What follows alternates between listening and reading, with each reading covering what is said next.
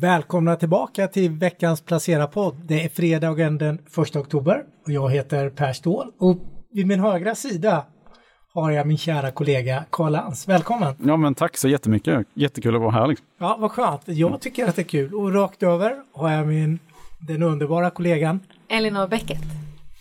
Och sen Och? har vi och jag anställde dig en gång för länge sedan. Eller jag var med på intervjun, kommer du ihåg det Martin? Ja, det gör jag. Mitt första riktiga jobb. Så nu har jag börjat med min Var? sån här power, jag power, vad heter det? Härskartekniken har tagit över nu helt. Men välkommen Gissa vem Martin! som står högst i den. Ja, det var, inte det så- Vilken arbetsplats det var. Ja, det får Martin ja, berätta. det var på eh, Nyhetsbyrån Direkt och den avdelningen som på den tiden gick under namnet Six Market Estimates. Som sen bytte namn till SME. Så där blev jag anställd för att jaga in prognoser av eh, analytikerna dagarna i ända. På 90-talet eller? Ja, det kan du räkna med att det var. Ja, 90, 99. Det glada 90-talet. Ja, då visste man, var man lyckligt ovetande om att det var ett drygt halvår kvar tills det inte var så lyckligt längre. Men det var en fantastisk skola. Ja, vinstestimat är bra. På tal om det, vi kan bara prata lite vinstestimat. Eh, Jag såg precis att vinstestimaten börjar vika ner globalt. Eh, Nu vet jag att ni tittar kanske på andra marknader, men globalt är vinst aggregerat där de har de pikat för några månader sedan och är ner. Och särskilt Kina då. Kina är ju mycket med regleringar som vi läser om, men även vinstestimaten marscherar neråt i ganska god takt, tyvärr. Då. Vi får väl se, det är snart rapportperiod, om det bromsas upp eller om det blir uppjusteringar. Det är väl nedjusteringar men fortfarande så att vinsterna kommer att öka nästa år om, det faller ut som de flesta tror jag.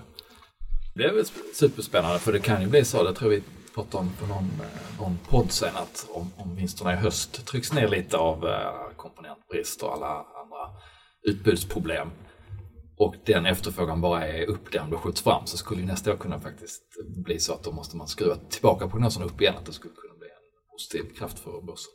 Ja, det, det Alla fortsätter. nyheter är goda nyheter. Precis. Ja, det går, att tolka alla mynt. Alltså det, for, det fortsätter ju vara väldiga problem inom alla fall. Jag läste precis att eh, Stellantis då, som äger Opel bland annat stänger sitt verk i östra Tyskland här för från och med nu och resten av året faktiskt. Och sen eh, hörde jag siffran globalt så kommer ungefär lite drygt 7 miljoner bilar inte att produceras i år, som skulle ha producerats egentligen. 7 miljoner bilar är ganska mycket.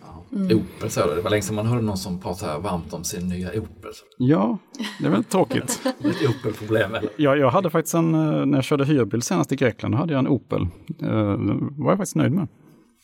Får jag väl säga då. Det är bara en följdfråga när vi ändå pratar Tyskland och halvledare, den här stora tyska halvledaren. Infineon. Infineon. Eh, vad händer? Går kursen där? Gynnas den av den här halvledarbristen eller? Ja, det gör ju inte det. De eh, har ju sålt allting de har eh, flera år framåt i sig, så de har inget, eh, och de har startat upp ny fabrik och sådär, men det är, nej, det är ingen, ingen extra boost. De kan inte ta extra betalt just nu i alla fall. De har fulla orderböcker och kan Ja. inte producera mer. Det är inte halvledare men komponent varubrist var ju också något som, vi ska inte gå så djupt in på det, men H&M rapporterade i veckan och kom en jättefin rapport. Men aktien backade ändå till, till ganska stor del på grund av att de då flaggar för att eh, varuförsörjningen är rätt så pressad och september hade inte startat jättebra försäljningsmässigt. Så att det är ju inte bara Opel och eh, biltillverkning utan det är väldigt brett som det finns en, brist på varor och där fraktproblemen eh, faktiska, börjar synas faktiskt i handeln nu. Så det kommer vi säkert se mer. Och sen har vi energikrisen också. Och så är det energikris på det. Olje, höga oljepriser, fabriker som pausar i Kina har vi läst om på grund av eh, Mm. energifrågan. Och det börjar snackas stagflation. Ja, verkligen. Vilken inledning det här blev. Ja. Det var inte mer.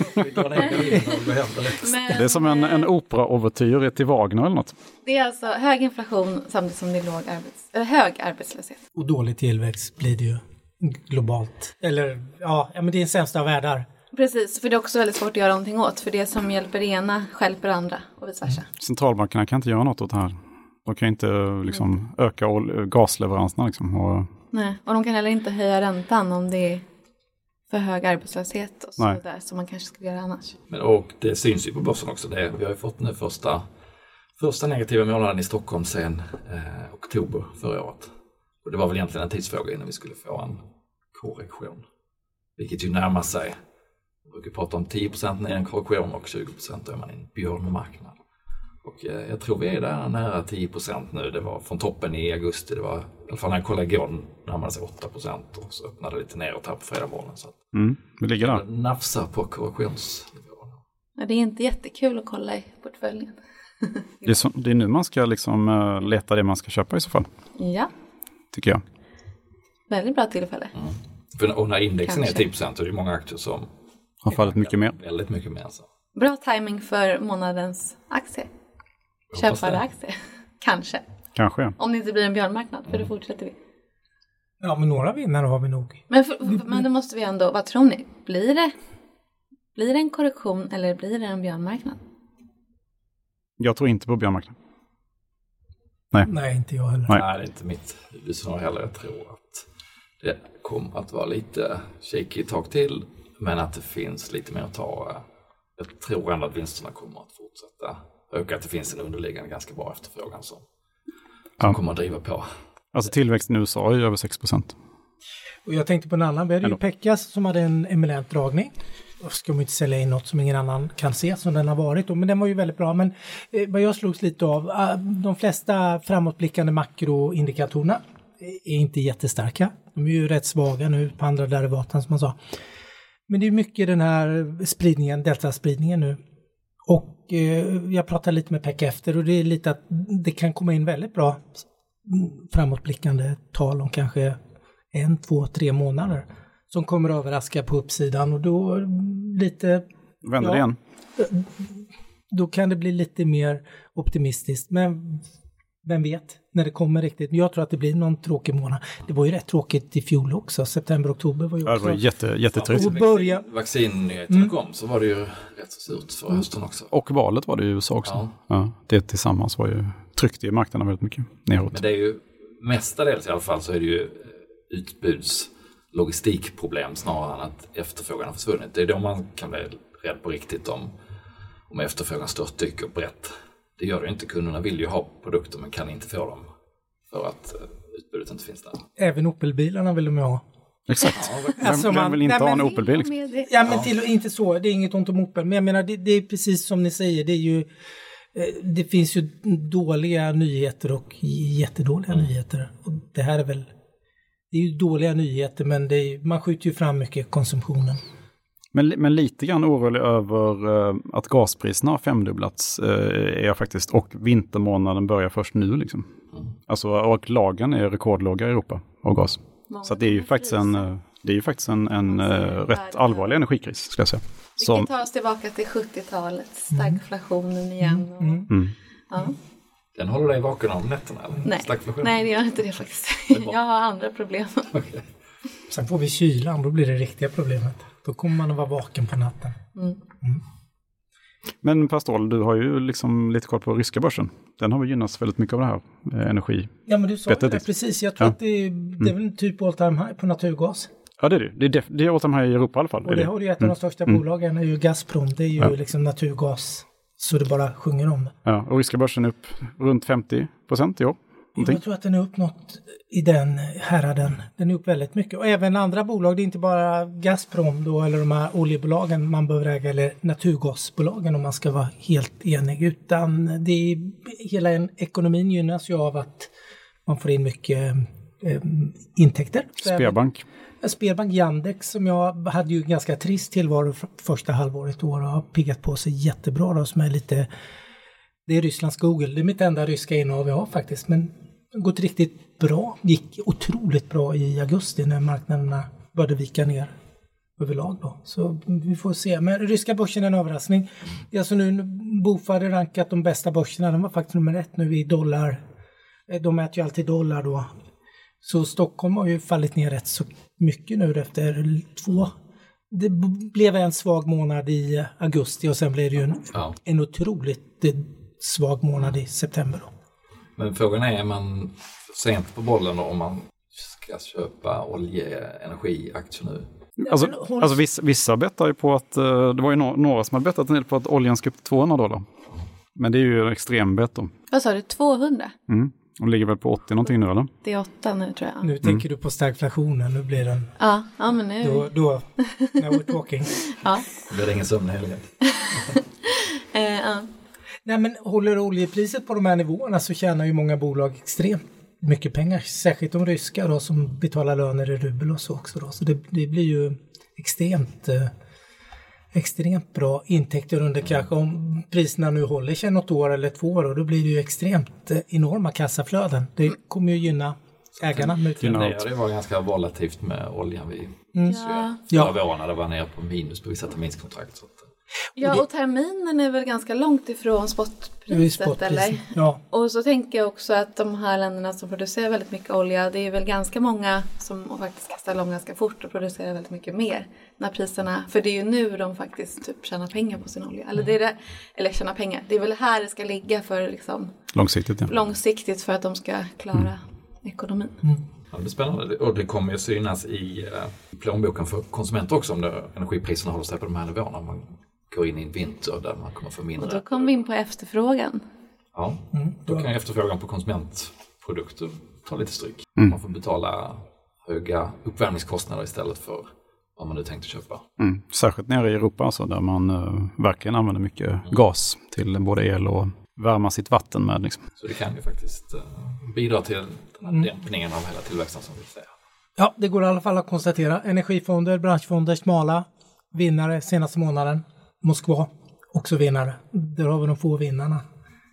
Nu Och småbolagen var väldiga förlorare, eller hur? Ja, Det var din, du, du gör också en eminent dragning. Ja, men faktiskt. Svenska småbolag hade det tufft i, i september. Oerhört tufft. Jag tror index var ner 8,5 procent. Mm.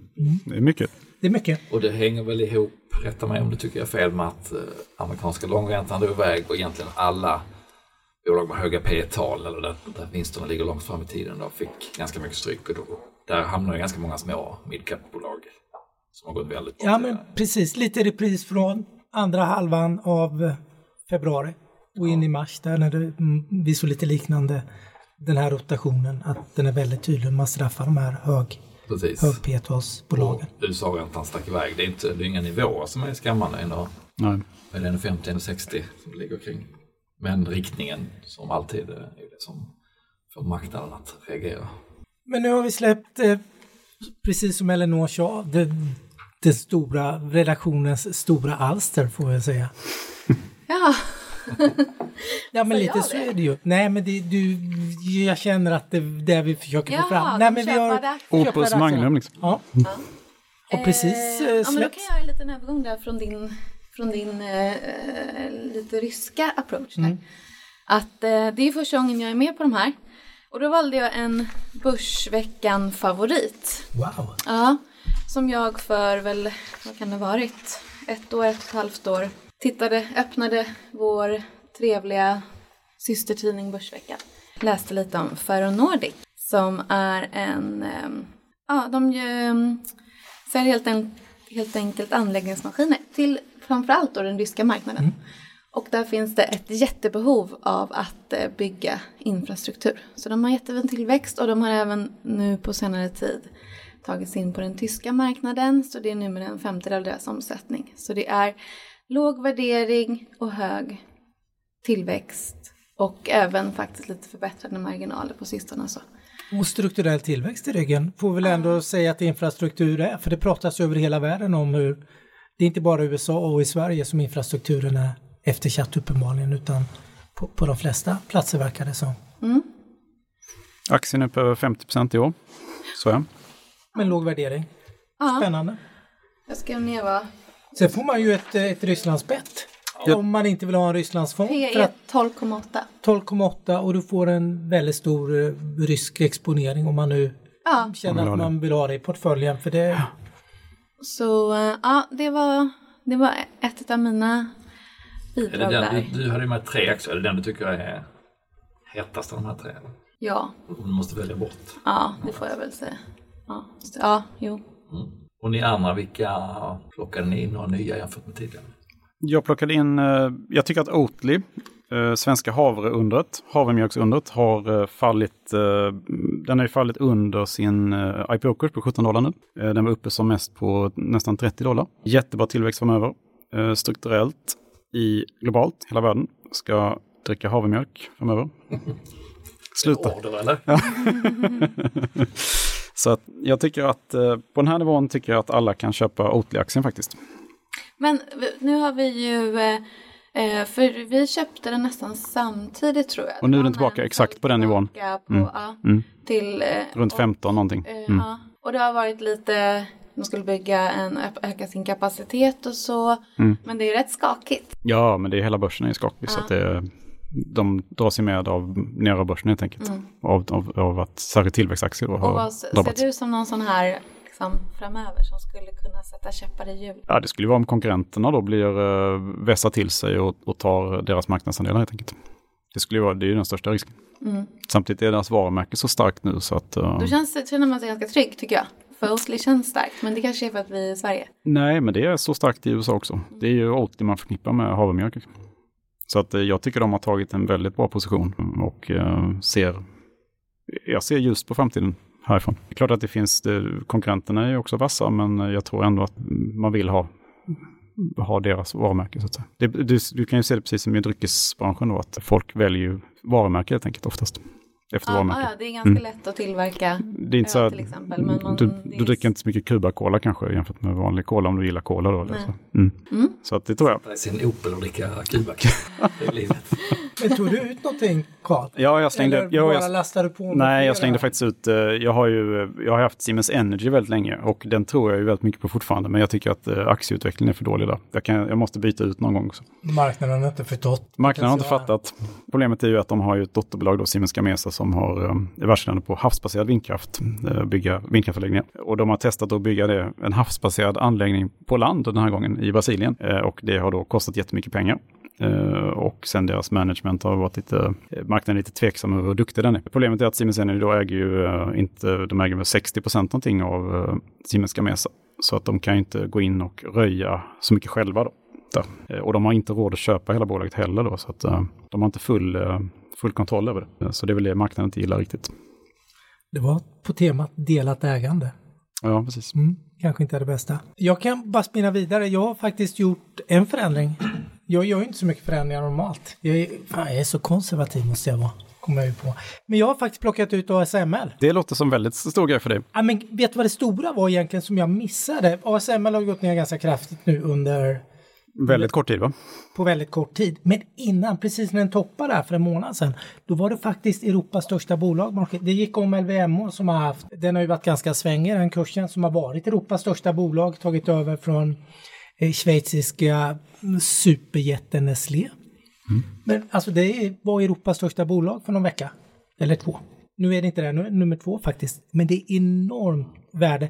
Aktien är upp över 60 procent i år. Eh, jag valde att ta hem. De hade en kapitalmarknadsdag eller en update i början på den här veckan som eh, jag har fått väldigt blandade signaler ifrån. De lyfte, de lyfte sina prognoser till 2025 men inte så mycket som marknaden hade förväntat sig. Och eh, jag läste lite kommentarer från någon investmentbank. De har kvar, de har ändå mer aggressiva prognoser än vad ledningen nu har levererat. För de tyckte att de såg så konfidenta ut när de, de pratade väldigt, de hade mycket självförtroende. Och det förstår jag, det de dominerar hela, de är ju monopolisternas monopolist. Liksom.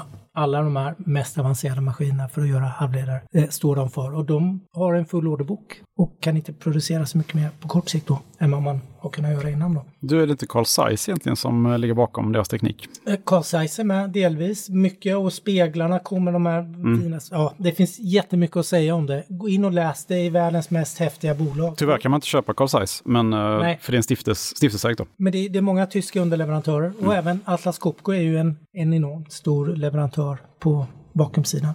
Vi har plockat ut den i alla fall. Jag tror att den tar lite paus nu och det var sådär när förväntningarna inte når upp riktigt på vad ledningen då målar upp. Jag tar in Nvidia för jag är kvar. Jag tycker placera, vi gillar ju halvledarindustrin. Vi pratar, Ja, absolut. eh, det, det händer mycket. Vi pratade med JP Morgan också ju. De Ja. tror ju också väldigt mycket på halvledare. Mm. Mm. Så att eh, det stärkte väl den tesen kraftigt också. Att Ja. vi har en stor investmentbank i ryggen. Ja, men det har eh, framförallt en stor fondförvaltare också, så de är jättestora på den. Men Nvidia är jättespännande. De växer mycket inom AI-tekniken också, som växer mycket. Så det var det jag har gjort. Jag har kvar LVMH. Vi får se. Den var ju faktiskt en av de bästa aktierna på listan. Den var ju, minst den var ju det, ner det var ju knappt, den var ner knappt en procent, fast det var väldigt eh, svängig rörelse under under september. Du då Martin, du som är den här, du är duktig på industri och det cykliska. Ja, och lite mer, kanske lite mer svensk inriktad än er andra då. Nej, min var ju väldigt svensk. Ja. Jag skulle vilja säga att den var lite rysk, men... Ja, ja men det var ju ett svenskt bolag. Ja, jag plockade in ett bolag som heter Dometic, som jag skrev om här om veckan, som gjorde ett eh, stort köp av ett amerikanskt bolag som heter Iglo nyligen.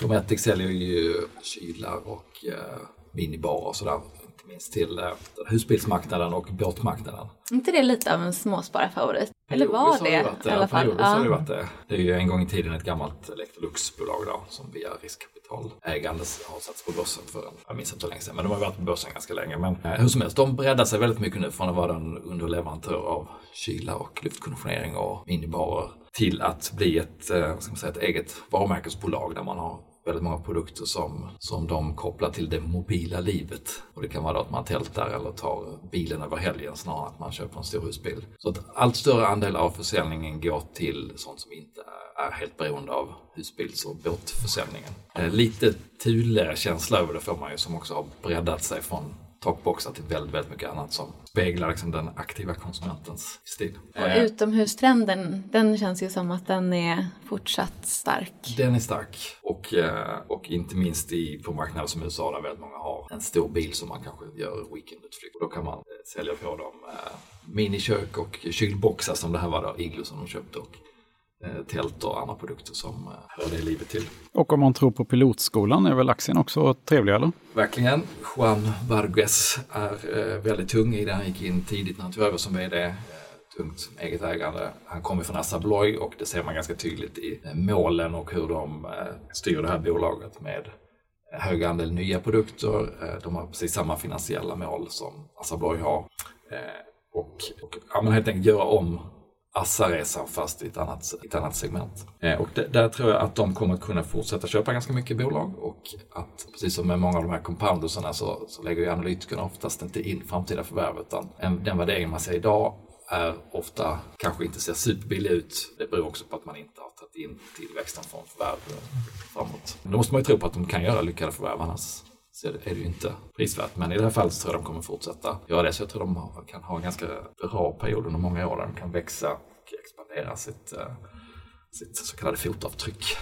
Aktien har fallit tillbaka en del här i nedgången, ser jag. Ja. Men den är upp ungefär 20 procent i år. Och de, tog in, de har precis de har haft en ganska svag sommar på börsen. De tog in pengar i mitten på sommaren och kursen står under det. Så att, eh, ja, jag tror det är ett bra tillfälle om man är långsiktig att suga upp den här. Mm. Har, har, du plockat bort någonting?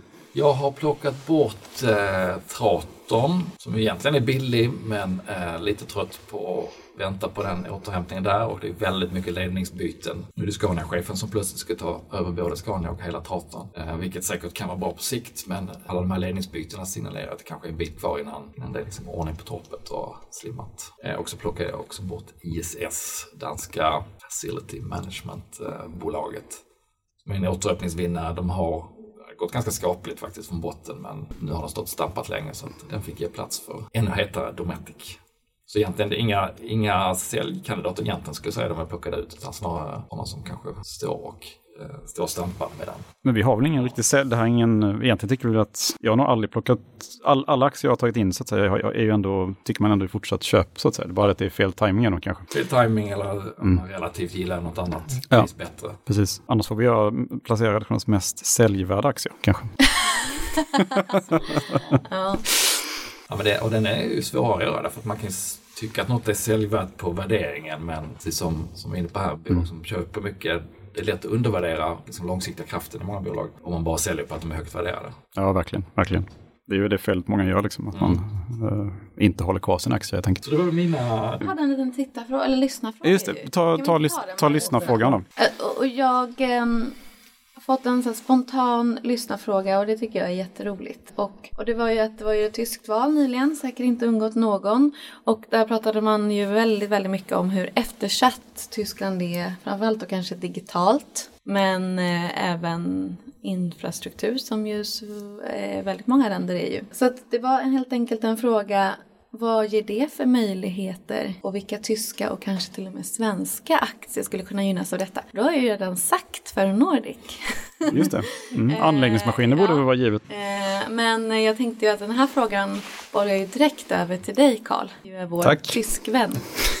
Nej, men ja, man kan ju konstatera det när man reser runt i Tyskland att eh, det, det är ju det är för lite kapacitet i näten om inte annat. Så väldigt så här, enkla grejer egentligen. Att man, man kan inte streama en, eh, en hörbok utanför storstäderna. Liksom. Eh, I alla fall inte om man är ute på landet. Liksom. Men håller du med om att det kommer liksom bara bomba Ja, jag tror det. miljarder Yes, att, yes. Och Ja. jag tror att för en gångs skull så, så så får vi kanske en, en, en, eller för väldigt, väldigt länge får vi en stor politisk förändring i Tyskland. Eh, I och med att FDP då, alltså typ Folkpartiet, eller Liberalerna, och eh, de gröna kommer att bli de som kan diktera hela villkoren i den tyska politiken framöver. Och de, om de tillsammans kan komma överens, vilket inte är helt säkert, men det är, förmodligen blir det så, för att de har så mycket att tjäna på det båda två. Då kan vi få en jättestor förändring i Tyskland vad det gäller inriktningen. Liksom. För att fram tills nu har vi haft då liksom antingen kristdemokrater eller socialdemokrater som har styrt landet och, och väldigt konservativt och försiktigt. Eh, Merkel-eran då, liksom, när man inte, i princip inte, man har inte gjort så mycket helt enkelt, liksom, bara låtit det gå. Men de gröna vill ju ha en massiv satsning då på, på omställning. Eh, och eh, Folkpartiet och FDP, de vill ju eh, eh, satsa på näringslivet eh, så att du får en mer liberal ekonomi helt enkelt. Båda vill ju vill satsa på digitalisering då,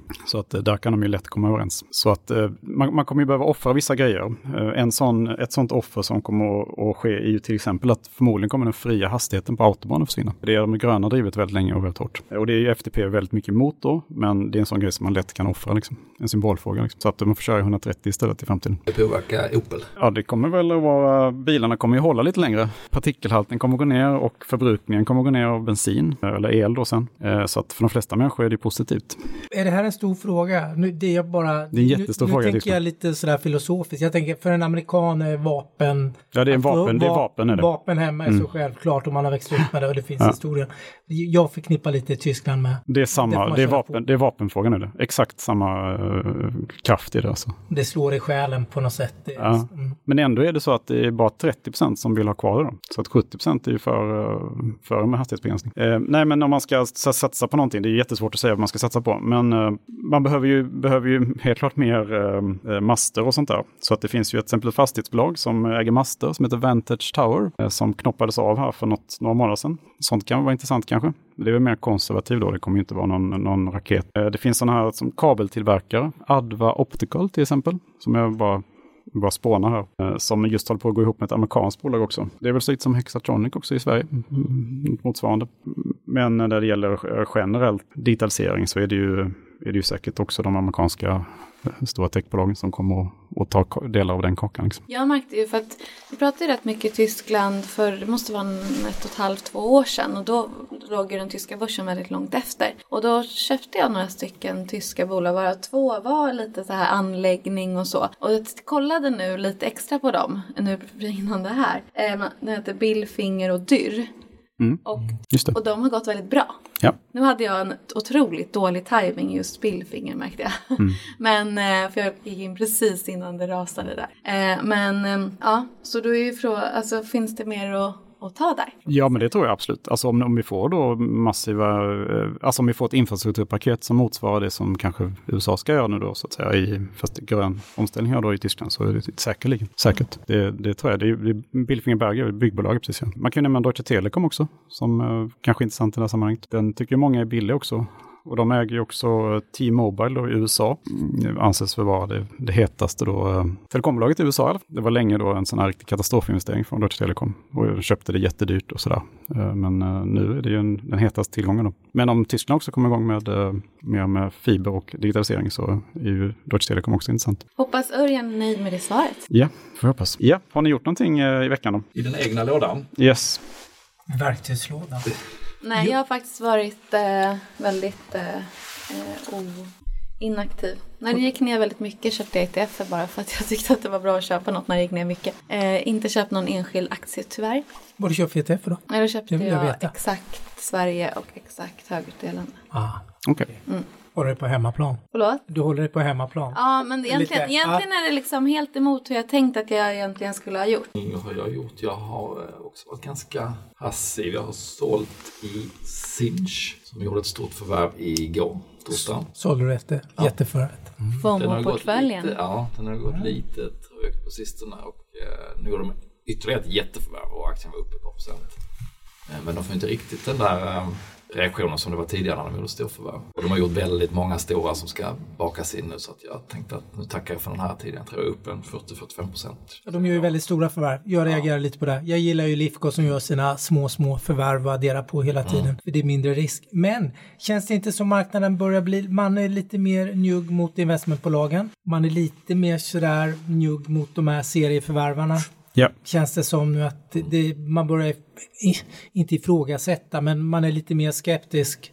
Ja, men det var Till- en, till- ska man säga, en faktor i beslutet att de hög P-talbolagen, som ju syns också är, kanske, kanske inte kommer få lika lätt att få eh, belöning för allt de gör längre utan man kommer vara lite tuffare mot, mot de högvärderade bolagen. Och, och eh, dessutom har den gått väldigt bra där så att, tack för den här tiden Sinch. Vi tackar för det.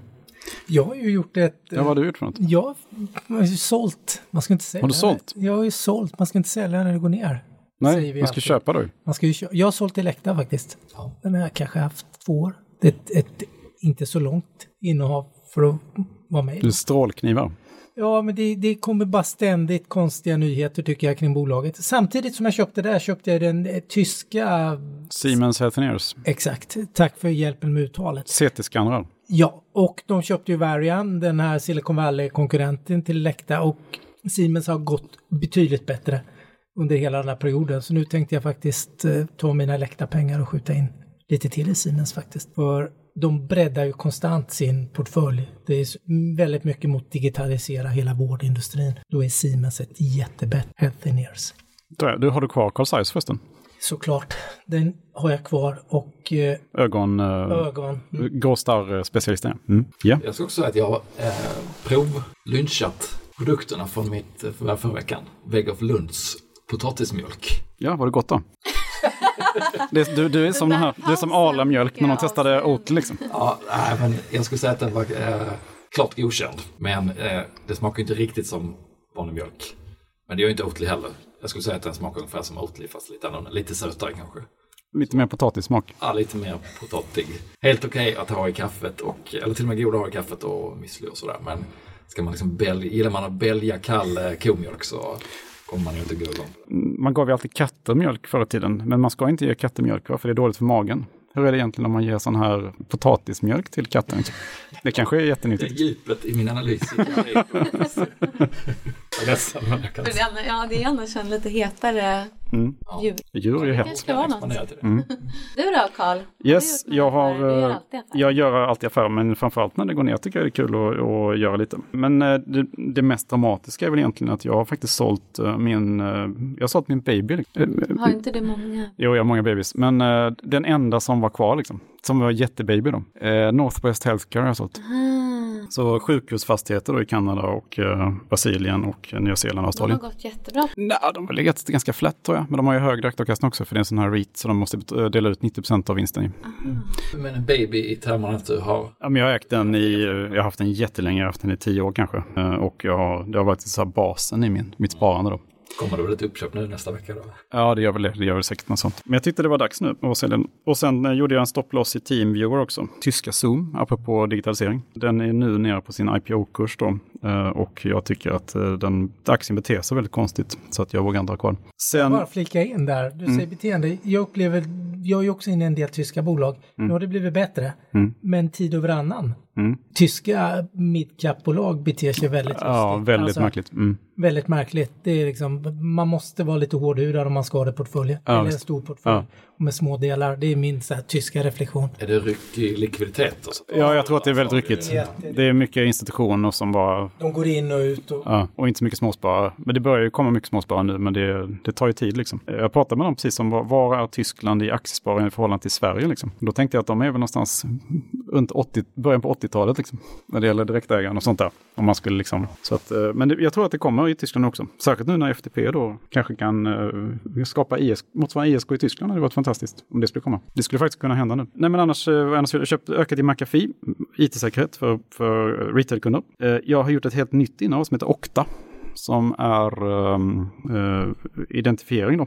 Ja. på, man loggar in och sådär, som ju kommer ha väldigt bra tillväxt framöver. Och sen ytterligare ett nytt innehav som jag faktiskt köpte igår heter Johnson Control som eh, sysslar med, eh, ja, med inomhusmiljö, eh, då, alltså luft och sånt där eh, inomhus. Man har jättebra tillväxt när man ska, särskilt när man ska eh, by- bygga om och göra hus energieffektivare i Nordamerika. Eh, aktien har gått upp ganska mycket i år, men jag tror att den är, det är en jättebra ESG-aktie faktiskt om man vill ta bett på USA. Så det är de jag har eh, köpt i. Yes, lite. Ja det var, det var lagom. Ja. Lagom gottepåse till helgen. Mm. Tar vi, eh, vi helg då? Ja, det gör vi. Såklart. Såklart. Ja, trevlig helg. Trevlig helg. Hej. Trevlig helg. Hej.